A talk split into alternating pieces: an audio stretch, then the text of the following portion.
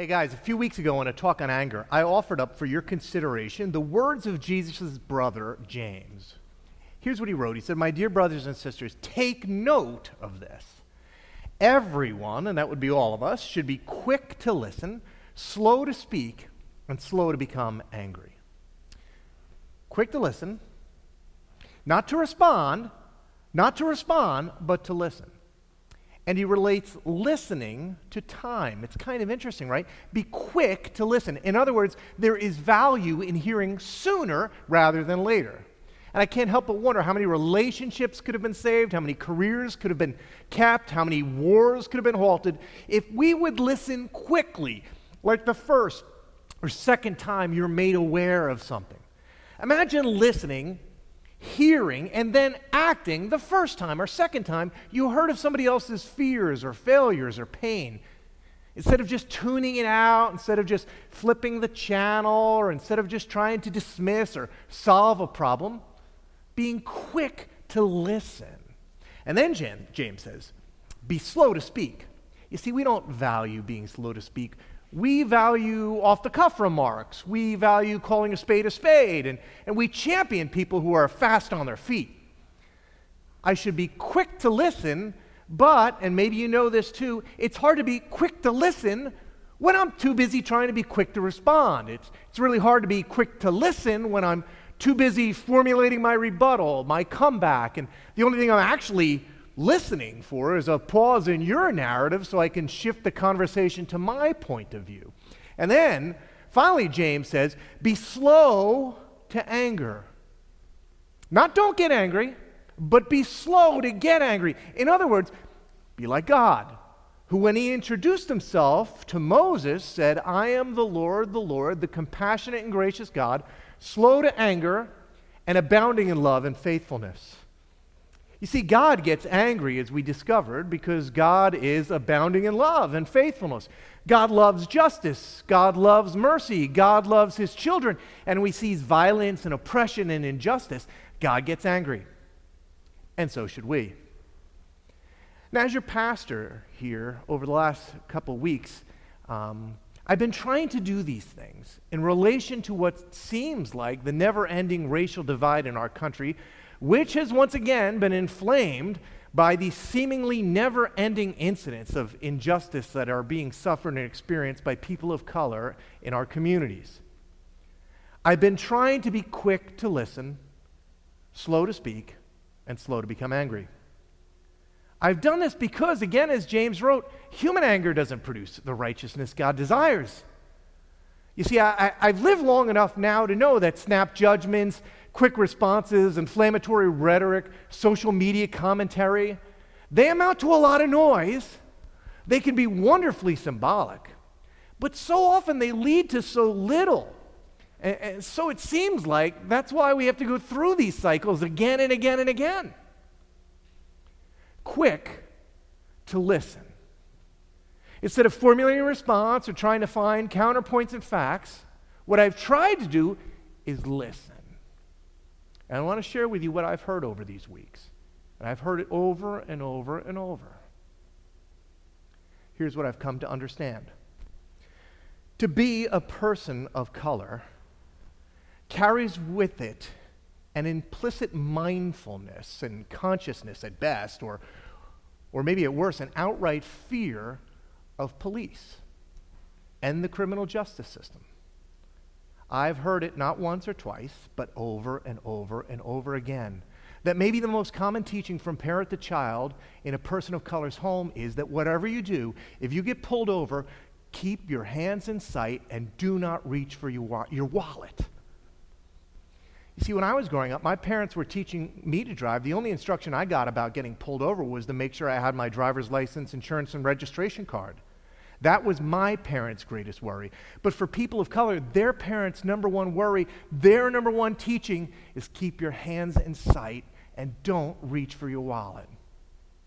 And so now, if you're white and you're hearing this and you're immediately forming your rebuttal, well, here's why that happens, or statistically speaking, that's not exactly right. See, then you're not being quick to listen This is, and we need to understand this apart from our rebuttal, our statistics, this is the reality of how it feels to be black in America today. I'm not just hearing this on TV. Yesterday, my daughter, many of you know, my daughter Caroline is going to Notre Dame and, and she's going to run track there. And they had a call for the track team to talk about what's going on. And one of her coaches, who's an African American, shared that one day while driving a recruit home, he got pulled over and questioned in Indiana because what was a black man doing with a, a young white girl? Kelvin Walker, who's the district superintendent for the Metropolitan District of the Christian Missionary Alliance, an African American man, he shared with me this week that when he was the pastor of Bedford Hills Community Church, which in New York, Bedford Hills is 4% white, he was driving home from Christmas Eve services and he was stopped at a light and made eye contact with, with a police officer.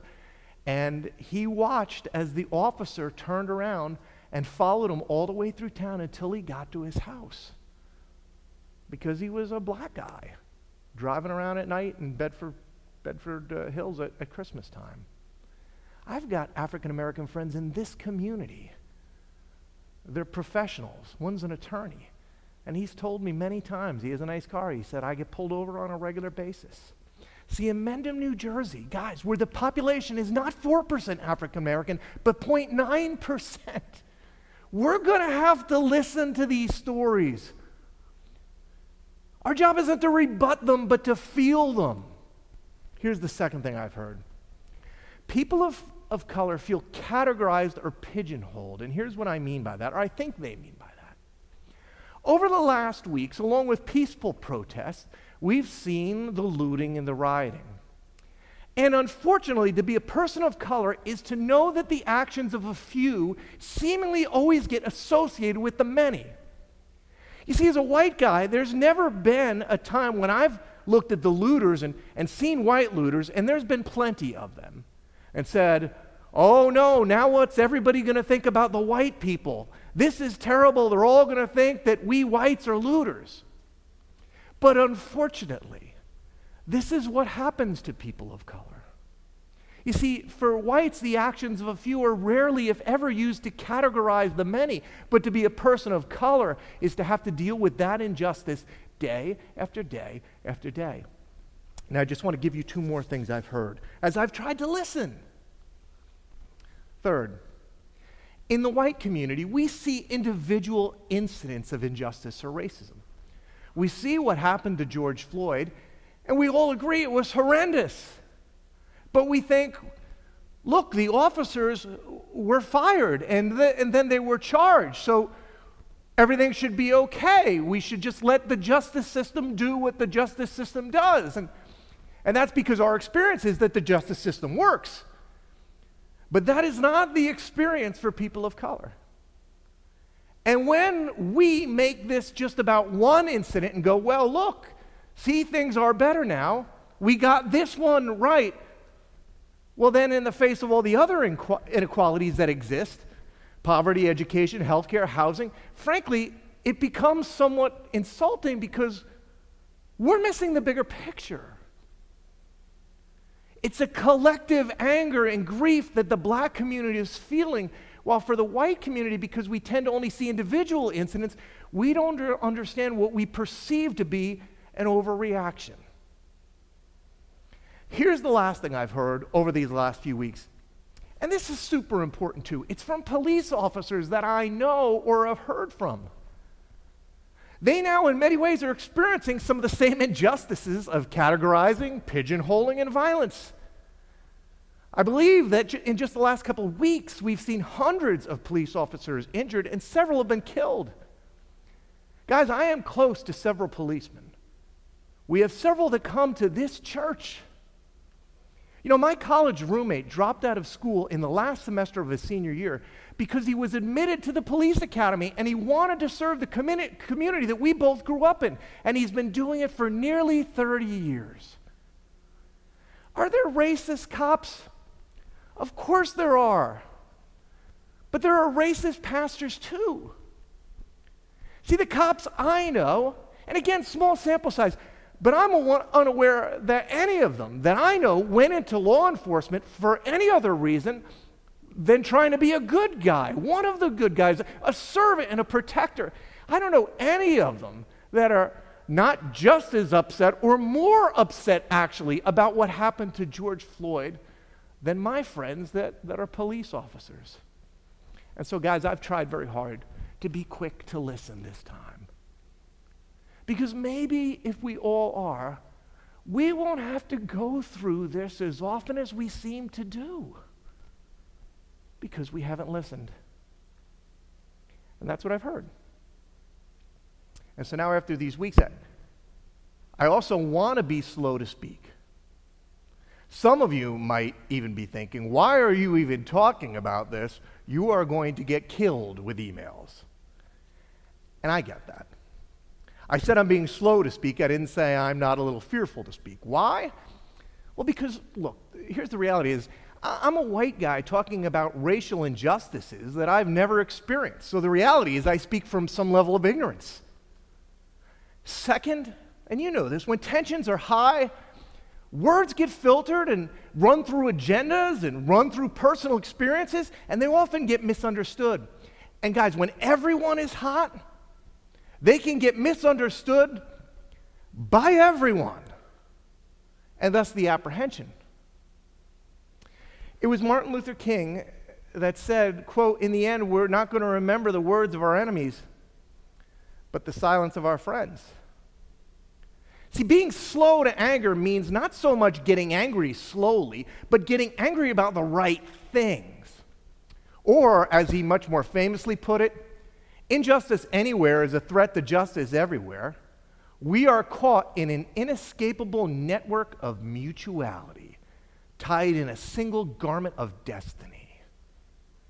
Whatever affects one directly affects all indirectly.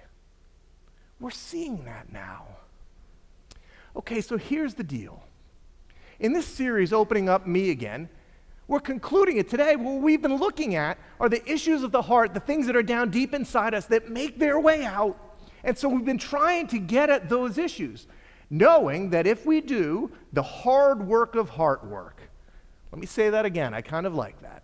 If we do the hard work of heart work, it might, might, it just might result in the transformation that we're looking for, the healing and life change that so many of us desire.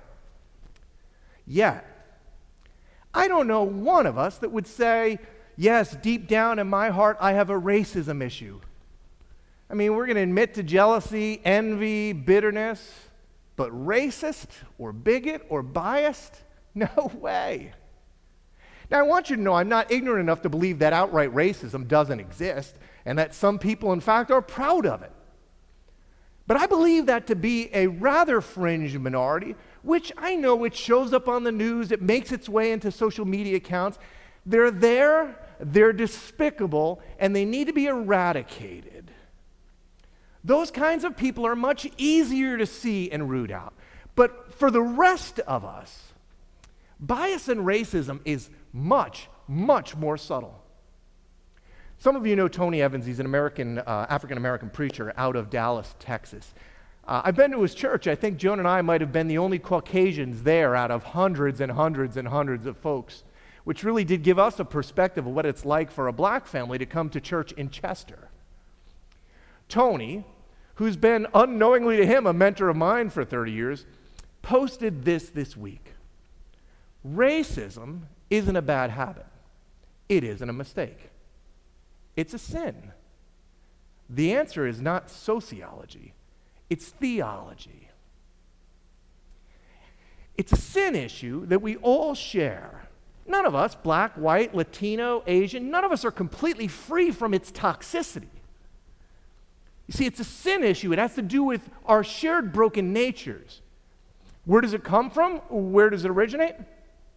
Well, science has been doing some work on this, and it seems to be coming from something that's taken on the name of implicit bias. An implicit bias is an unconscious attribution of particular qualities to a member of a certain social group.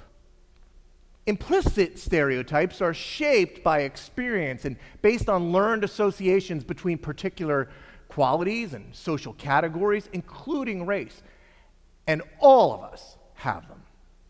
Look, I'll give you an implicit bias some of us share. When I say peanut butter, what's the next thing that comes to mind? For many of us, it would be jelly. There is a, there is a, a bias there. When peanut butter is brought up, jelly comes to mind. There's an association. With the Yankees, it's winning. With the Mets, it's losing. And those implicit biases are funny, but many of them aren't. Very few of us are out and out racists, but we all have implicit bias issues that, despite how we consciously feel, they impact how we unconsciously respond. It seeps into just about every aspect of our life, including areas like criminal justice.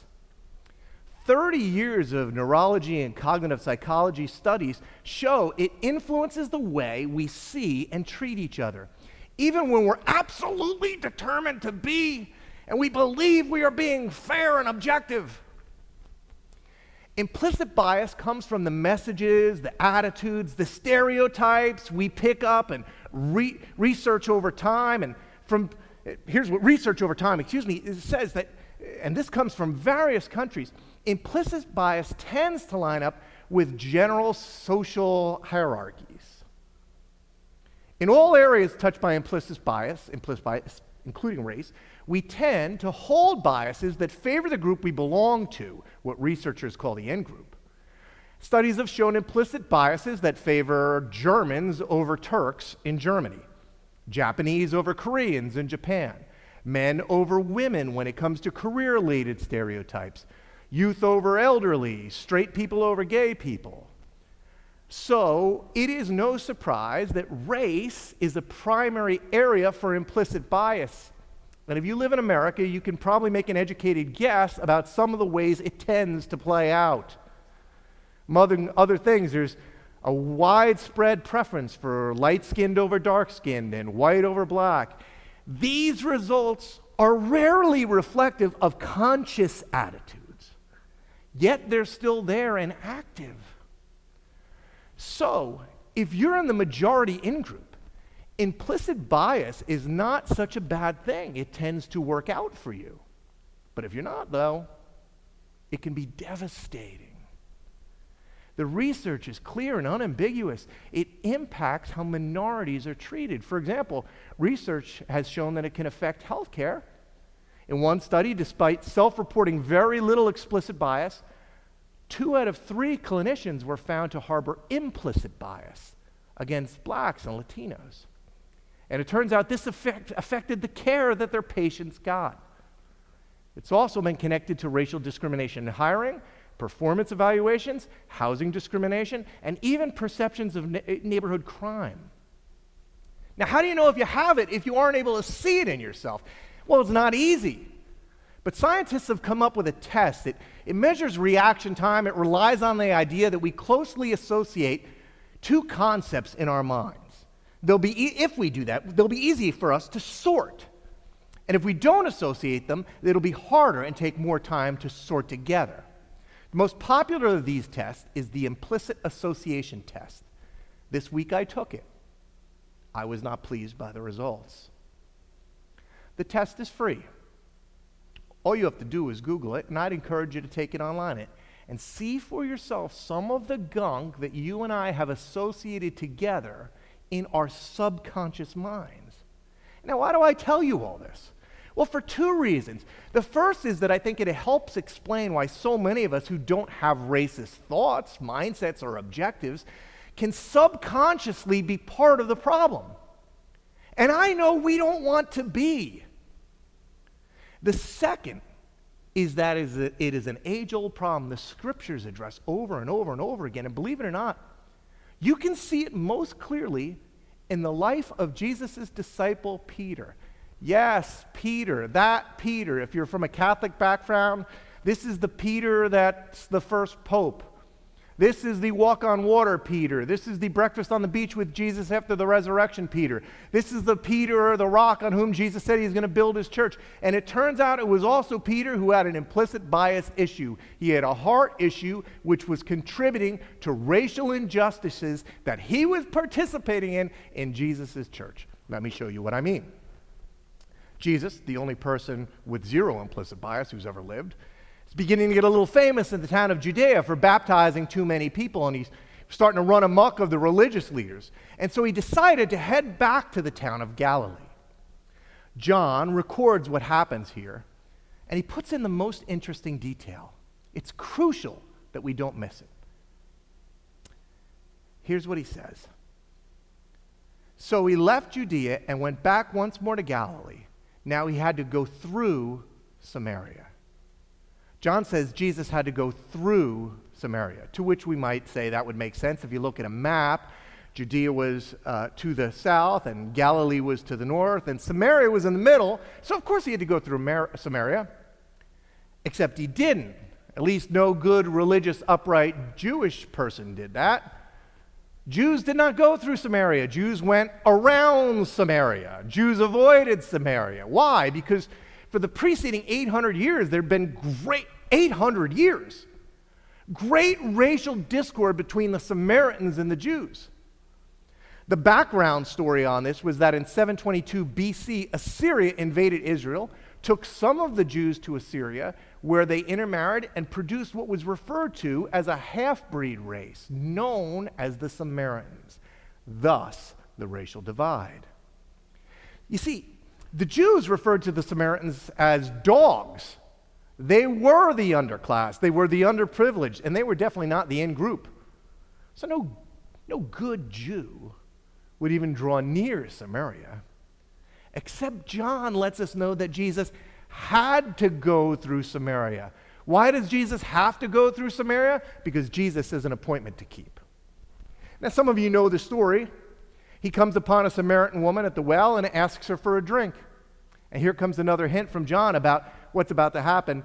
When a Samaritan woman came to draw water, Jesus said to her, Will you give me a drink? His disciples had gone into the town to buy food. You see, his disciples were not there it was just Jesus alone, without any other racial history. And so the woman said to him, You're a Jew. Which is kind of interesting that she knows this because Jesus hasn't said anything yet about being a Jew. And, and I am a Samaritan woman. How can you ask me for a drink? For Jews do not associate with Samaritans.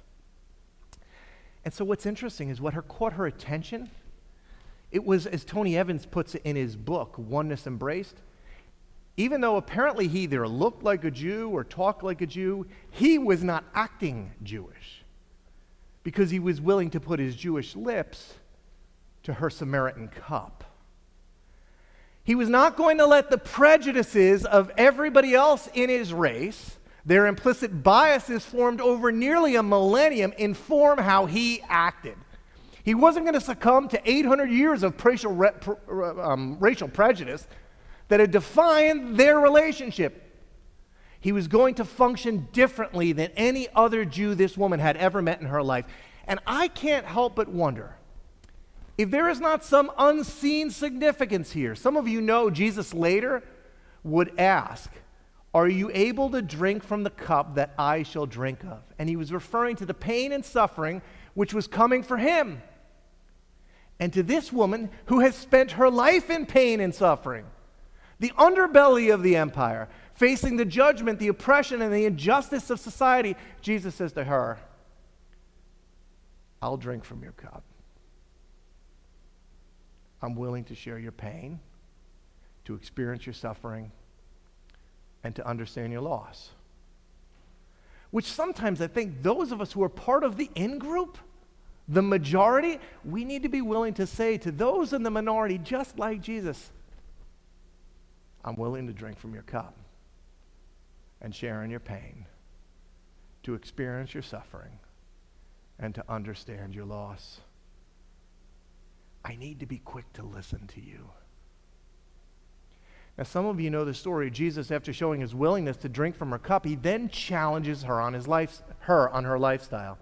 He says to her, "Go call your husband and come back." Well, I have no husband, she replied. And Jesus said to her, You're right when you say you have no husband.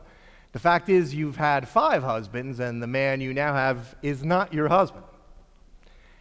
And I like this now. She, like we, when confronted with kind of a tough issue, a sin issue, she tries to change the subject. Uh, Sir, I can see that you're a prophet. Shocking. He saw right through. She goes on, she said, Our ancestors, they worshiped, our ancestors worshiped on this mountain but you Jews claim that the place where we must worship is in Jerusalem. Let me change the subject, Jesus. Let's get back to the issue at hand. Why are you talking to me? See, our ancestors, notice the plural, this has gone on for a long time. They worshiped on this mountain here. We've been doing it for nearly 800 years. This is what I've been taught. This is what's important to my background. I've got pictures in my house of my grandfather worshiping on this mountain. But you Jews, you Jews, you, you notice the racial language. You people, you claim that Jerusalem's the place to worship. Now check out Jesus' response. He says, Woman, believe me, a time is coming when you will worship the Father neither on this mountain nor in Jerusalem. You see, you Samaritans worship what you do not know. We worship what we do know, for salvation, salvation is from the Jews. But yet a time is coming, and has now come, when the true worshipers will worship the Father in the Spirit and in truth. For they're the kind of worshipers the Father seeks. God is spirit, and he, his worshipers must worship in spirit and truth. Tony Evans puts it this way Jesus is essentially saying to her, you worship what you do not know. You and your daddy were wrong about this. Your heritage, your history, all the stories you were told, they're all mixed up. Your family was wrong. What you picked up from your, your family lineage was wrong. Maybe what your father or uncle or great grandfather has said to you is not quite right. The news channel that you, you choose to watch, your experiences back in college, the way you just always done it, yeah, that's not it. It was wrong. You're biased. Just like the Jews see Samaritans and have an implicit bias that rings dogs, Jesus says, you, ha- you see me, and you have a bias that goes another way. Here's the truth, Jesus says a time's coming where the mountain won't matter, where your biases will fade, where your old ways will change, your habits will morph. You don't need mountains, you need truth.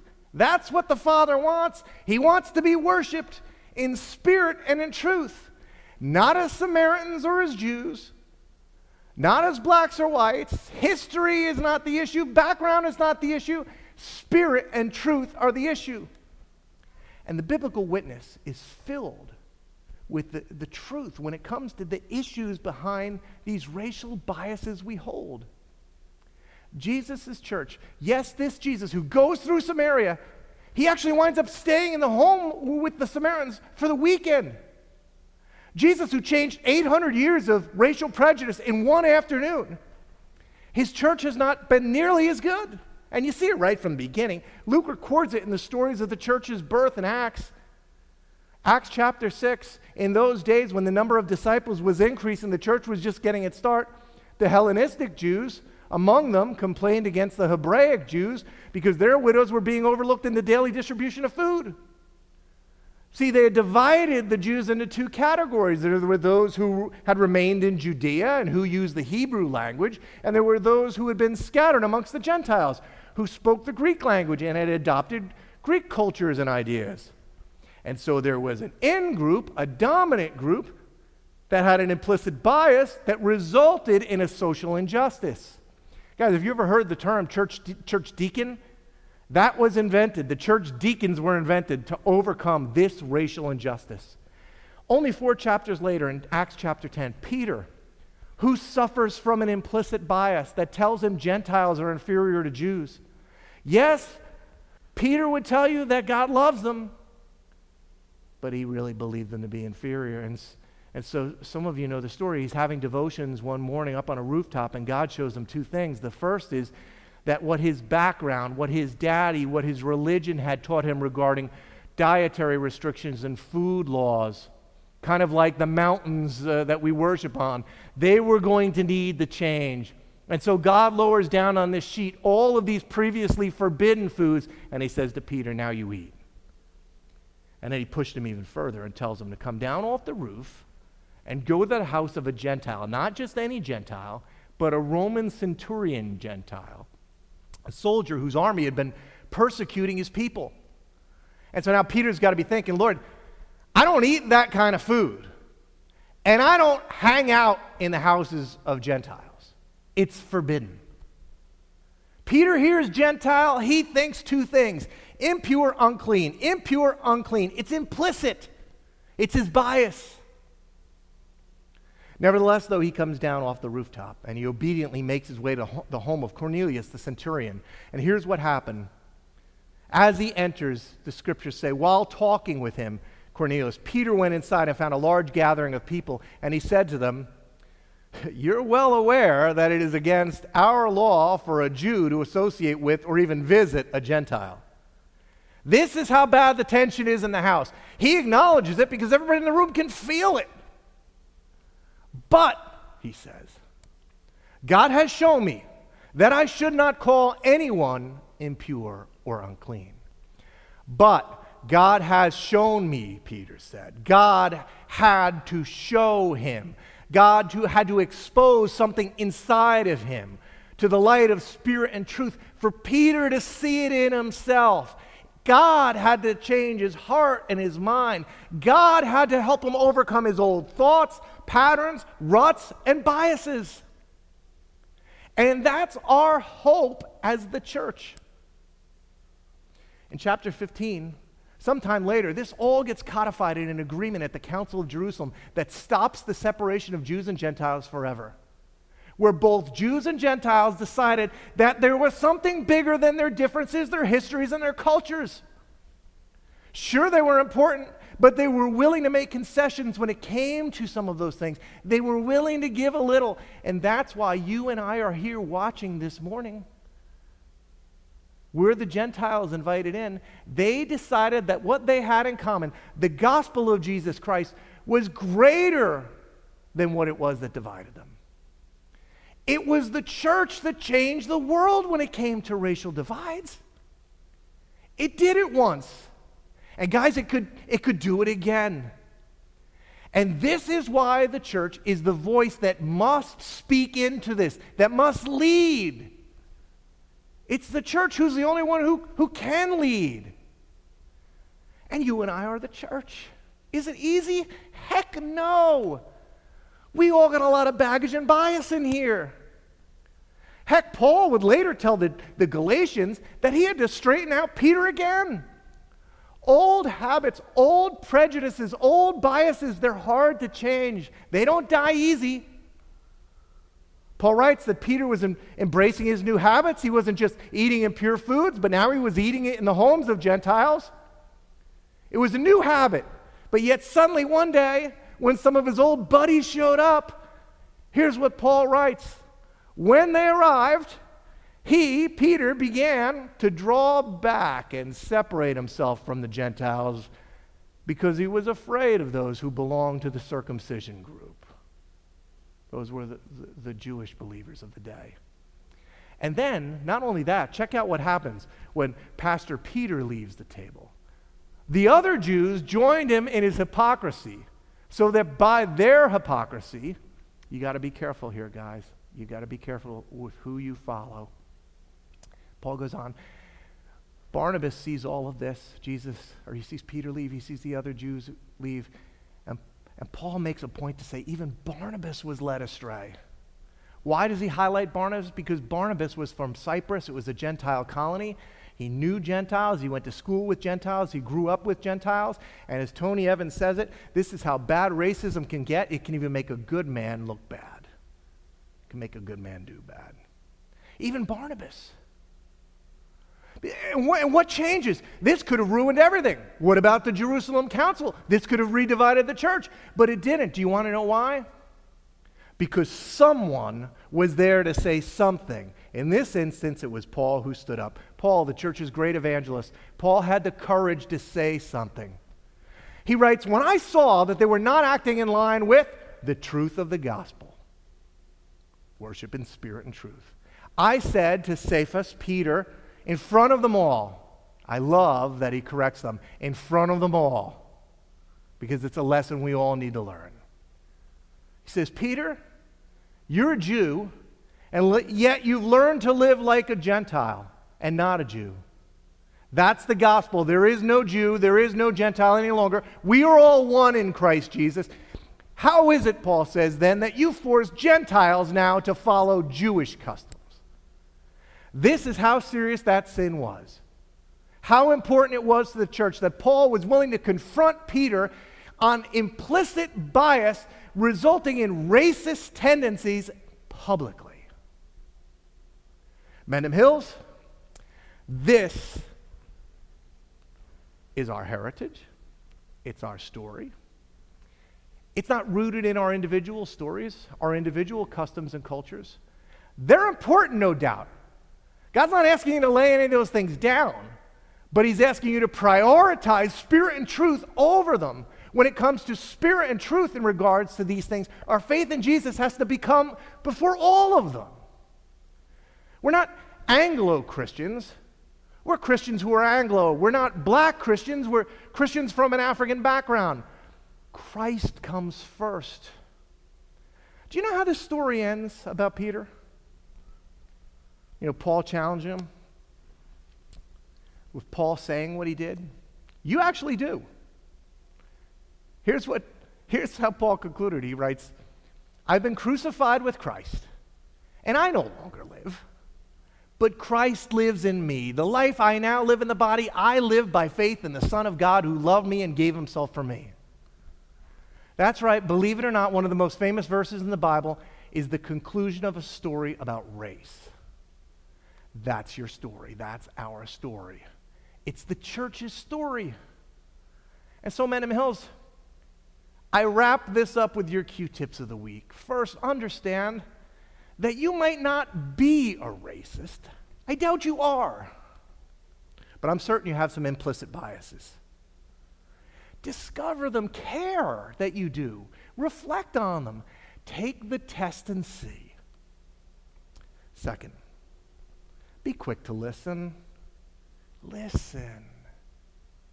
Be willing to share the cup of bitterness that people of color all around us have had to drink. Enter with them into the pain and the suffering of the loss, and then finally, be the church.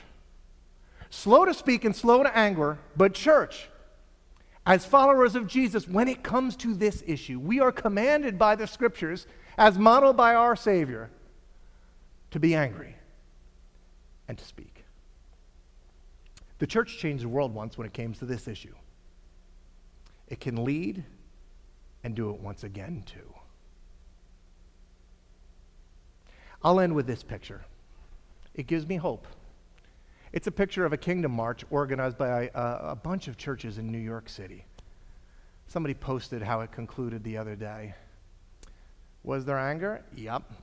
Were people speaking up? Absolutely. Did the gospel change everything? I hope so. It still can. I'll see you back here next week. I'll hallelujah.